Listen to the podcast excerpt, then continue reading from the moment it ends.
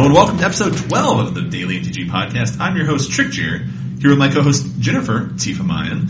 And, uh, we changed things up a little bit. My new co-host, Gavin Verhey. How you doing, buddy? I'm doing fantastic. It's so great to be here. Glad to be back on the air after my brief stint in the early episode. Yes, you were our first guest. That's right. Yeah. Now you're here to stay. Now we can't get rid of you. I'm excited to talk about some of the great stuff we have on the docket for the future of Magic. Yeah. Yeah, welcome to the team. Yeah, absolutely. I'm You, uh, you just got back into town. Well, when they're listening to this, it would have been like a week since you got back into town. But you were actually at PAX East. Yeah, absolutely. PAX East was incredible. I mean, I love conventions and PAX East is no exception. It was actually my first time there and it was great to just see all the love for Magic come out from everybody. I mean, everyone was around. They're wearing their like Chandra goggles around their necks and, you know, tons of Magic being played in the halls. So it was fantastic. It was a great convention. I heard the booth was amazing. Oh, the booth was awesome. It had this huge screen as you walked up. You walked kind of right past it, and there were all you know videos playing. There was a, uh, someone dressed as Chandra hanging out there. You could get your picture taken with, and there was you know duels, uh, D, uh, the Planeswalkers 2014 being demoed. So you could go and try that out, and of course there were also like Chandra pins being given away too. So you could get a little pin Yeah. with Chandra on it. Literally, not look around in the convention without seeing somebody representing Magic in some way, which was really great to see. Yeah, I I heard we took it over, which was really awesome. Today, PAX. Next year, the world. That might be a little moving a little quick, but we'll All right, get two there. years, the world. Two years, the world. Like you said, Magic 2014, Duels of the Planeswalkers. You know, the the new video game that we're doing. It's super awesome. I'm really excited to talk more about it. We can't talk about it yet, but people got to start playing demos of it. Got to start seeing how the changes we made, in some of the new cards. It was great to see people just walking by, trying out Magic. Maybe they had just got the sample decks in their bags, and we you know wanted to go see what the big hubbub was all about. They were coming by, trying it out on iPad. It's available on Android now too. So a lot of hot discussion about Magic, and people I talked to were really excited about the booth and what was going on there. And Yeah. The game looks incredible. It looks just like everything you loved from last year's version, plus a lot of great new stuff. Yeah. I'm really excited uh, having an Android tablet. I can't wait to play Duels on it. Uh, it's coming out this summer. We have not announced an official release date, but be excited. It's coming and it's awesome. Uh, the other thing that really happened at PAX East was the MOCS, the Magic Online Championship Series, the, the finale, the grand final tournament where 16 people enter and one person leaves.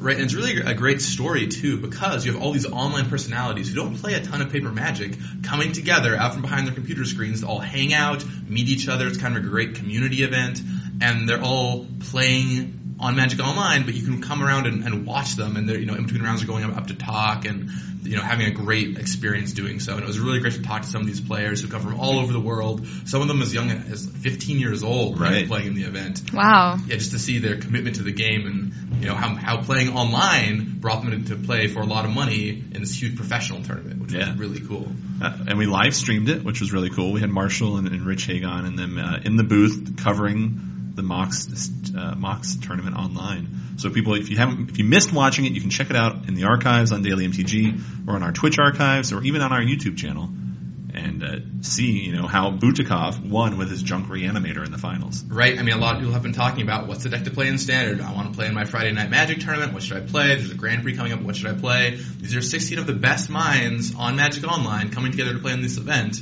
You can do a lot learning from their deck list. And plus, if you don't want to take a look at standard, maybe standard's not for you. They drafted Q. They played some Gatecrash Sealed. So there's a lot of really cool stuff up there you can look at, kind of learn from. Even if you just want to go, you know, beat up your friends in a lo- local cube draft. There's something there for you to do. Right. One of the other news points to come out of PAX East was from our panel, and I know this is a point near and dear to your heart, Tifa. Yes, very much so. The next block has been announced. Yeah, Theros. Uh, I'm very, very excited for Theros because I was more involved with this block than any other Magic set um, to date.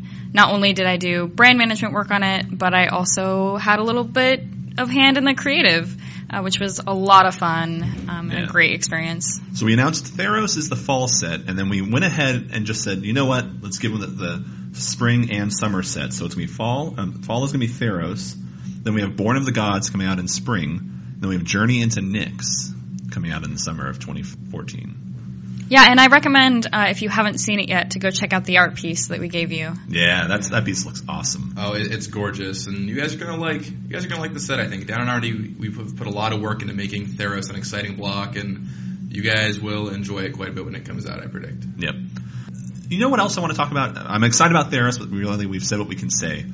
The thing that's going on right now on the day of release is we've just opened the polls up for you make the card. What color should we make the card? So why don't we recap what we've got so far? So We have an enchantment. We've got an enchantment. That is what we have. That's what we have. We, we had the big runoff poll, right? It Right. came together, and there was tons of voting, and finally we ended up with land or enchantment. We voted on those two things, and it boiled down to we're going to have an enchantment. Right. And now we're going to decide the color. Yep. So we're gonna give, we've given you guys the options, monocolored, white, blue, black, red, or green. We did this one where you had a full week knowing what the poll is going to be, so the community could discuss it, so you could talk about it, so you could write about it. And now today, the polls have opened, and you need to go vote. The time is now. Don't delay. Go vote for your color.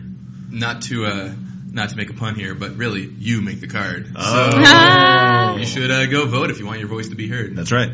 Uh, there's good cases I've seen for each color. You know, white. People, people. I, I really enjoyed seeing people list what they consider the good enchantments of each color are. And there's so much debate. Like, you know, Rosewater made his uh, his comic about you know how red is the only color that has, hasn't had an enchantment that has been banned in any format. Hmm.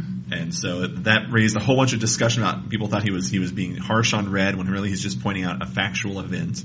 And red has plenty of awesome enchantments. Like he got sneak attack. Yeah. Madcap skills right Madcap now. skills That's first limited. pickable. Like that card's good.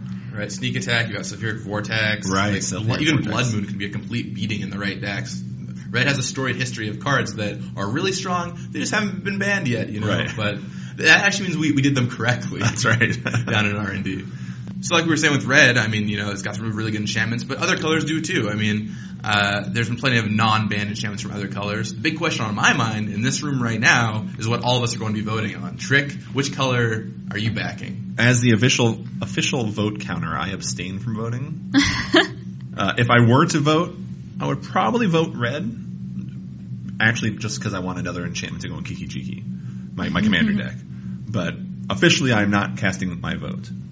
How about you, Tifa? Which uh, which color can you get behind? I think that I'd pick blue, um, based on really liking blue enchantments the last year or so. I remember in M13, some of my favorite cards were blue enchantments, um, like things that that do tricks, right? Like uh, combat tricks, like making it unblockable or having it tap things, like different enchantments like that are pretty cool, and I've been enjoying them lately. So that would be my vote. I I think I'm probably going to end up going. I'm still kind of waffling in my head a little bit because there's so many great enchantments that I like, but I think I'm leaning a little toward black right now. Black has a storied history of like great te- tension mechanics with its enchantments. You have like necropotence all the way back. You know, trying to figure out how much should I do for this. And as a competitive player, I really enjoy that kind of thing. But I love blue enchantments. I love being down with green. I love red's wackiness. So we'll kind of have to, I guess, wait and see. I know what these guys have said they're voting for. You heard my thoughts. Now it's your turn. Get out and vote. Well, when you say black, I can't help but think of stab wound.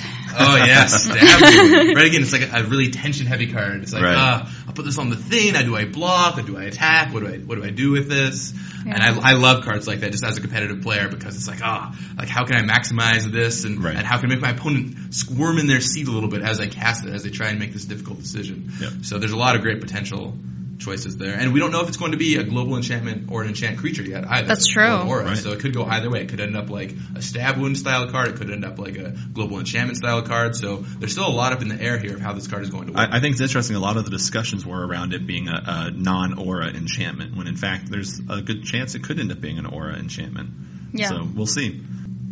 You know, the other thing that came out of PAX that I'm really excited about is the upcoming pre-release. Dragon's Maze has me super excited. Like, I, I love the pre-release activities. I loved what we did with Return to Ravnica and loved what we did with Gatecrash. We're changing things up slightly for Dragon's Maze, and so we've been talking about that, going over what's different, uh, what the activity is going to be, starting, getting you all like prepared and excited for uh, the implicit maze. For the first time ever, you're getting four packs from the set at the pre-release. That's right. Four Dragon's Maze packs, one Return to Ravnica Guild pre-release pack, and one Gate Crash pre-release Guild pack. So it's really, really exciting. Yes. yeah, and you'll choose your guild, and then you'll get a secret ally of one of the colors that matches that guild. So, for example, if you choose Orzhov, you could end up with Selesnya or Boros, but you wouldn't end up with Simic, for example. So it leaves you kind of for a three color deck you can play. Yep. And uh, you're going to have a guild pre-release pack the same way that you had Return of Ravnica and Gatecrash, where it'll have these packs, that, like you said, that guide you towards these colors. But let me tell you, having all 10 guilds to build from can be overload if you're not prepared for it. So you need to think about this and, and go into it with a plan of, okay, I, I'm going to pick this guild and build these three colors. And your lands are incredibly important. Yes. Well, and the great thing about having the guild packs too is they can guide you in that direction. If you, if you don't want to think about it too much and you end up with Orzhov and Boros, great. You just build your white, black, red deck. Mm-hmm. But also, if you're like, well, I want to do something crazy to get a little more off the beaten path, you still have a huge smattering of great cards in all those colors. You would go in an entirely different direction depending on what your Dragon's Maze boosters give you. And there are a lot of crazy cards in Dragon's Maze, especially for limited. So you'll want to go through and maybe open up a great bomb in a certain color. You can just go in on it. Lead developer Zach Hill always guarantees an interesting and fun competitive environment. Absolutely, and you know his last lead was M13, Magic 2013, which a lot of players thought was one of the best draft formats Ever. in a long time. I mean, Yeah. it, Innistrad, there was like, okay, Innistrad is maybe still better than it, but for a core set especially, it just blew everyone's socks off. Yeah. And Zach did another marvelous job on Dragon's Maze. I think you guys will really like it. And whole block is just crazy. You have then all the guilds running around together. I'm that's what I'm excited for. I'm excited for drafting the three guilds together, or the sorry, the three sets together.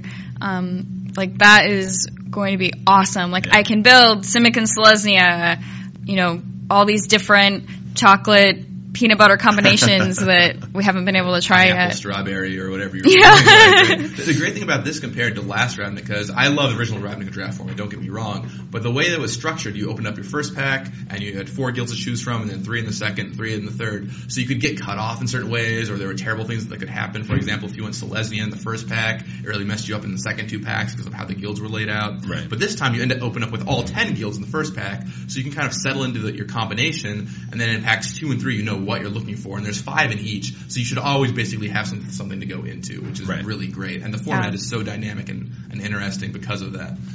One of the things we gave the players a glimpse of at the panel were the maze runners, and we showed all ten of the maze runners, including revealing Ruric Thar, the Unbowed, the cruel maze runner. So he is four colorless, red green. He's a legendary creature, ogre warrior, and this dude is ugly. He's got two ugly heads, so he's double ugly. And the great part about those heads is in storyline terms, they're two separate brains, so they talk to each other. so I think there's a you know a couple times where they're both talking to each other and like arguing over what to do. It's, it's pretty funny. Oh, awesome! That's funny. Uh, so he has vigilance and reach. Ruric Thar, the Unbowed, attacks each turn if able. And his final ability, this is the kicker. Whenever a player casts a non-creature spell, Ruric Thar deals six damage to that player. And he's a six six to boot. And he's a six six for six. Wow. That guy that guy's awesome. Yeah, this guy's Yeah. a huge beating. Like down in R and D, we were trying to find some great cards that could be good against the spell heavy control decks a lot of people are playing. And if your opponent wants to sit back and mess around with Farseeks and Sphinx's Revelations, how about you take six for your trouble? Right. Even if you like Supreme Verdict this guy away, they're still taking six from casting him. And Right. if they can't, they have to deal with a six six guy that gets in every turn. It's got reach so it can block Restoration Angels. It's got vigilance so it can stay untapped when it attacks. This guy is just so well positioned, and you can play him pretty quickly with all the uh, you know like Arbor Elf and Avacyn's Pilgrims in the format. So he can be a very strong standard card. That's awesome and makes me really excited to see what the other maze runners are going to do. All the art is incredible. I was Yeah. really impressed with the different art. Absolutely. And we even uh, got to see some real life art with Christine Sprankle doing a, a Tasic cosplay. Yeah, and that's that might actually be my favorite art of the maze runners. It's really awesome. It's a really good piece. Teysa, Envoy of Ghosts. Yeah. Exciting. I, I can't wait to hear the community's response as we start rolling out these previews starting up, oh my goodness, next week. Yeah, it's it's really exciting to have all Oh, stuff coming out. I'm- I literally scared myself realizing that I, my previews start next week. I mean, it feels like we weren't working at an R and D that long ago. I mean, I realize it's been a year now, but Right. you know, it's just so exciting to have these cards finally out in the public. And as far as the Maze Runners go, I mean, these are some of the big faces of the set. We want to make sure there are some good ones in, in there, and there definitely are. So keep your eye out. I think you'll be seeing some of these at a standard tournament near you. I, I, I believe so. Agreed. The other thing with Dragon's Maze pre-release is, is the, the tie-ins with Planeswalker points. I mean, we've had Planeswalker points for now over a year. Players have really come to love it, really adapt, adapted to the new play styles. But we've started doing new things. We introduced achievements last year, and this time we're actually going so far as to give you achievements on a printed card you get at the event. So like if you participate in the implicit maze part of the pre-release, just by participating, you're going to get an achievement card that you take this code, go to planeswalkerpoints.com, enter that code, and get an achievement for it. And then you get a different achievement if you if you are in the winning guild for your store's pre-release. Yeah, so you definitely want to make sure that you have chosen your guild uh, before Dragon's Maze comes out so that you can participate for those points. Yeah. Uh, get the achievements, participate, get the achievements for being in a guild, because just like with Return to Ravnica and Gatecrash, there are guild-based achievements leading through the last the last set of this block. Yeah. Planeswalkerpoints.com, grab your guild if you have not yet, and be prepared for the awesomeness that is the Dragon's Maze pre-release. Go Dimir. Dimir, who's the Simic! uh, guys? You're you're clearly wrong. Boros is the right choice here. I'm sorry. Well, at least Tifa has blue in her color combination, unlike right. some people. I've actually really been enjoying drafting Dimir. That's it's fun. Yeah, I was watching you play uh, just the other day, and you had were playing Dimir, and it was Yeah. Dimir Orzhov. Yeah. Super awesome combination. Morzov. if she was letting you watch, then she's not playing Dimir correctly. Thanks for listening, guys. You can find me on Twitter, TrickMTG. Uh, you can find me on Twitter at Gavin Verhey, V E R H E Y. And at Tifa Mayan. And of course, if you have questions or emails, don't hesitate to contact us, dailymtgcast at wizards.com. And uh, we will see you in two weeks. But before then, don't forget to go cast your vote for You Make the Card.